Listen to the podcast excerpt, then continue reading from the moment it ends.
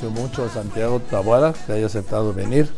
A ver, hablamos hace unos días, buenas tardes. Sí, buenas tardes, me quiero. Hablamos hace unos días que la oposición, o sea, ustedes estaban en Bavia, el Frente Amplio Opositor en la Ciudad de México, y que iban a llevar el proceso de selección del precandidato hasta el 3 de enero. Correcto. Yo dije que era delirante y era entregarle, pues en aquellos días, 54, 55 días de campaña abierta y libre a, los, a la candidata de, Así es. de Morena. Así es, pues bueno, al final eh, logramos el consenso con los tres presidentes nacionales. Los tres presidentes nacionales avalaron solamente una precandidatura única. En este caso fue la de tu servidor.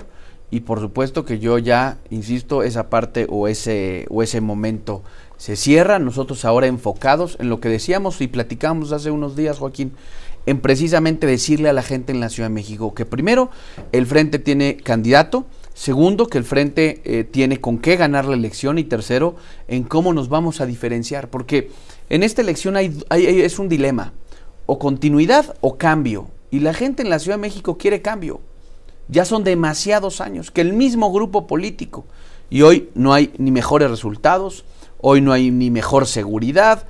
Hoy no hay ni mejor metro, hoy no hay ni mejores hospitales. Entonces, Joaquín, nosotros eh, vamos, eh, insisto, ya directamente a, esta, a este proceso de pre-campaña para seguir recorriendo la Ciudad de México. Dice Adrián Rubalcaba, del PRI, es alcalde de Coajimalpa, que fue una traición, ¿sí?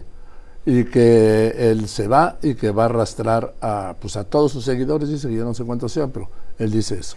Bueno, nosotros decir que eh, en este proyecto caben quienes creen en un proyecto de oposición, quienes creen que precisamente las cosas en la ciudad no andan bien, quienes creemos que la fiscal en la ciudad no se debe de ratificar, quienes creemos que en esta ciudad, insisto, eh, hay un replanteamiento en sus servicios, en su seguridad y por supuesto en su calidad de vida. Entonces, eh, aquí hay muchos priistas, muchas priistas, muchos perredistas, muchas perredistas y sobre todo sociedad civil.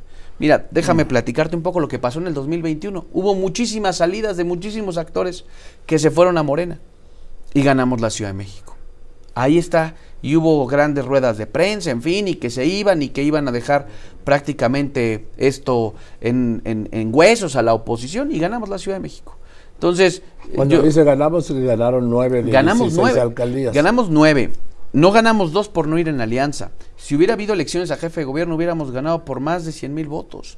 Entonces, esa es la condición. Yo insisto, vamos eh, a sumar a todos estos militantes que quieren un proyecto opositor y que saben que yo encabezo un proyecto opositor en esta ciudad. Ahora, eh, ¿cómo ve la reacción de Rubalcaba?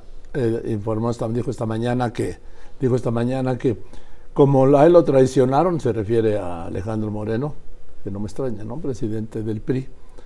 Eh, ahora, en respuesta, él iba a pedirle a los diputados del PRI, vamos, no, él iba a decir a los diputados del PRI, que son ocho en, la, en el Congreso de la Ciudad de México, porque Morena ni aliados tienen la mayoría calificada para ratificar a Ernestina Godoy como fiscal. Él iba a decir a los diputados del PRI que votaran a favor de la ratificación de la fiscal.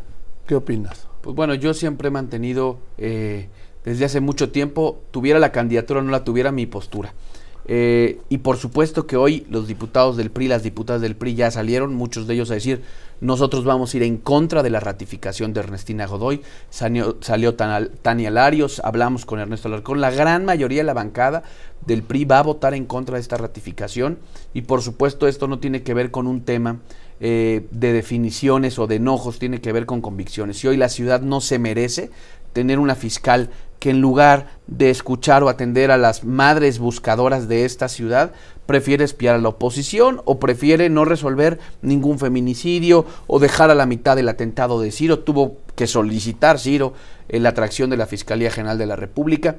Es decir, no es un tema político el tema de la fiscal, es un tema de competencia. No es competente la fiscal, no ha atendido a las víctimas, no ha solucionado muchos de estos problemas de impunidad que tienen sumergida a la ciudad en un esquema de, de inseguridad, de extorsión, porque hoy esa es la realidad de la Ciudad de México. A ver, dice, también dice Rubalcaba que tú tienes cuentas pendientes con la justicia.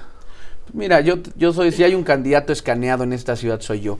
Este gobierno lleva prácticamente tres años persiguiéndome y aquí los he dicho, no, yo no me voy a doblar, no les voy a negociar nada, yo les voy a ganar la ciudad y por supuesto que me sigan esculcando. Mira, ya se metieron a mis conversaciones, a mi teléfono, me hicieron toda la revisión que a cualquier funcionario le deberían de hacer con respecto a su patrimonio. Ahí estoy, y no tengo absolutamente nada que ocultar, sino al contrario, yo a este gobierno le voy a decir que no les tengo miedo y que le voy a ganar la Ciudad de México a este gobierno, no a la candidata de Morena, al aparato que quieren poner. Y por supuesto que a este gobierno le vamos a quitar la ciudad. A mí me llama mucho la atención, bueno, ya no me llama la atención, porque tengo muchos años de ver y no han cambiado. Cuando hablan los dirigentes de los partidos o aspirantes, ¿sí? de que la militancia. Y se les olvida, con la militancia no ganan ningún partido, ¿sí? Correcto. Ganan con la sociedad. Y parece que siguen en lo mismo atorados en el tiempo de que, por ejemplo, el caso de Urbalcaba, el prismo va a votar en contra. Pues el prismo es así comparado con lo que es la sociedad, ¿no? Y siguen hablándole como el presidente a los suyos, no a la sociedad. Por eso en este proyecto yo, yo arranqué la semana pasada con una reunión con la sociedad civil porque es precisamente esa sociedad civil la que nos ayudó y la que convocó una gran marcha ciudadana hace prácticamente un año. Ahí empezó ese gran movimiento con la defensa del INE. Y quienes convocaron fueron las organizaciones de la sociedad civil.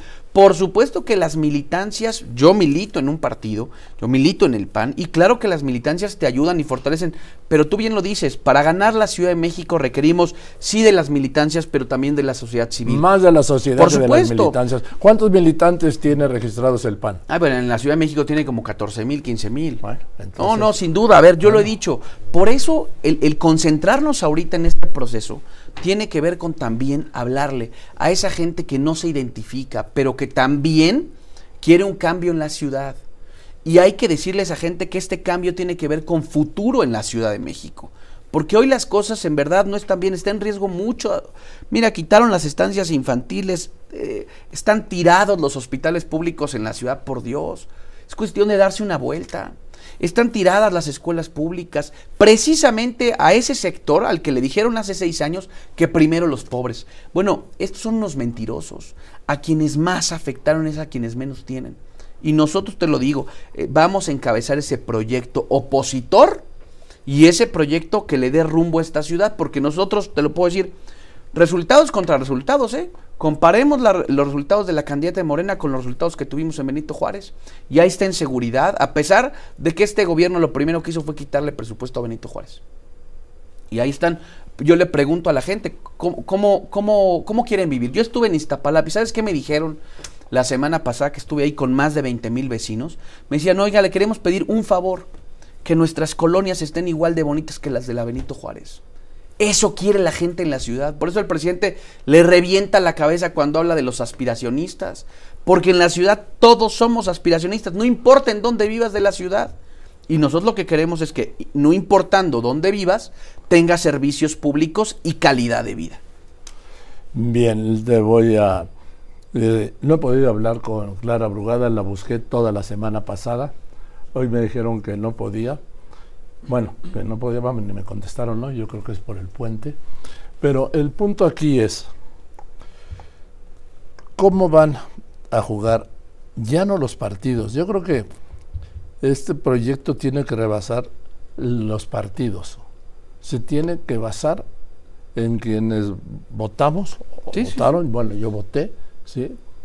El 2021, que es la sociedad, insisto en eso no pueden quedar rehenes de los dueños de los partidos políticos, ni el del PRI, ni el del PAN, ni el del PRD, que por cierto ya dijo que va a romper la alianza en la Ciudad de México por no, entiendo que ellos traen una discusión sobre el tema de los diputados federales. ¿Qué es lo que les importa? Diputados y, senadores. Porque ahí, obviamente, pues hay eh, algunas discusiones ahorita, pero yo he hablado con el presidente Zambrano, yo he hablado con el presidente Alejandro Moreno, con Israel Betanzos, con Horarias, con Andrés Ataide, con Marco Cortés, y esa parte la vamos a caminar juntos en la ciudad, pero tú dijiste algo muy importante que a mí me, a mí, me eh, llena de orgullo decir que hoy hay integrantes de la sociedad civil en el equipo. Hoy hay una definición de muchos de estos integrantes de la sociedad civil como el senador Emilio Álvarez y Casa, por ejemplo, ¿no? que él no pertenece a ningún partido político, pero coincidimos en, las, en la agenda eh, democrática de esta ciudad. Sí, bien, yo tengo mi reserva sobre los dirigentes de la llamada sociedad civil.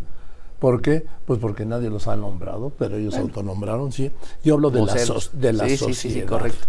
De aquel al que le queremos decir. Así como te hablo de arriba, por arriba, por encima de los partidos políticos, también por las llamadas grupos de la sociedad civil. Ellos, ellos forman parte de esas vocerías, pero también te voy a decir, yo le quiero hablar a quien hoy va en el camión y tiene que partir su quincena porque se le quitan la mitad en un asalto, o aquel que viaja en, el, metro y tiene que esconder o tiene que tener un, un celular que no sirve, el llamado chicharrón. A esa gente es a la que yo le quiero decir que hay de otra para vivir en esta ciudad, que no pueden estar condenados a que se siga cayendo el metro, a que real, puedas ir a un, a un hospital público en esta ciudad y no te digan que dentro de un año te van a quitar una piedra en el riñón, como hoy pasa en el Hospital General de Tláhuac, por ejemplo. Eso, eso precisamente, Joaquín, es a quien les queremos decir que despierten, que los programas sociales no se los vamos a quitar porque esa es ahora la amenaza del gobierno. Si llegan ellos, no les vamos a quitar nada. Mira, en Benito Juárez no solamente no les quitamos programas sociales. Te voy a decir qué hicimos con los adultos mayores. Les dimos medicinas gratis. Les dimos médico gratis. ¿Por qué? Porque es la manera en la que no se gasten su pensión en médico ni en medicinas, es alivianarlos, a ellos y a sus hijos. Esa es, nada más que es un modelo diferente. Por eso te digo que la ciudad está en un dilema. ¿Qué modelo queremos? El modelo más parecido a lo que es Benito Juárez o el modelo de la inseguridad que, Clara Brugada puso en la mesa en Iztapalapa. Ahí están los resultados. Bien. Pues ¿cuándo empiezas ya la...? Pues ya, eh, prácticamente ya, ya, tuvimos, ya tuvimos este, este registro único. Eh, nosotros ya arrancamos eh, a partir ya de mañana los recorridos, las asambleas que hemos venido comentando, anunciando y por supuesto en próximos días también queremos anunciar a un gran equipo que nos estará acompañando ya en este proceso en donde eh, verán académicos, en donde verán mucha sociedad civil, precisamente porque es con ellos también con quien queremos mandarle un mensaje. Y por supuesto también lo voy a decir, Joaquín, con priistas reconocidos, con priistas trabajadores, con perredistas que conocen bien la calle y por supuesto con panistas que han venido acompañando este proyecto. Gracias, Santiago. Gracias, mi querido Joaquín. Buenas tardes. Santiago Tabada, yo desde aquí le hago un llamado más, ¿sí? A Clara Brugada, de que cuando quiera que venga, ¿sí? Porque me van a decir, no, es que entrevistaste solo el de la oposición. No, es que yo no voy a caer en esa trampa. Lo mismo me pasó con Claudia Sheinbaum, ¿sí? No, es que le diste voz a los otros, porque vino Dan Augusto López Hernández, Ricardo Monreal, Marcelo Ebrar. No, ella no vino, ella no estuvo aquí porque ella no quiso. Entonces yo no me quedé en esa trampa de que estás de un lado porque yo, yo no estoy. Si no están es porque no quieren. Porque aquí está abierto a todas y a todos. Nada más quiero insistir en esto, para que no caigan en ese maniqueísmo de que no, es que no es... Eh, como dicen, no es equitativo. No, pues este no es un ejercicio democrático, perdón que se los diga así, aunque no sea políticamente correcto. Este es un ejercicio periodístico.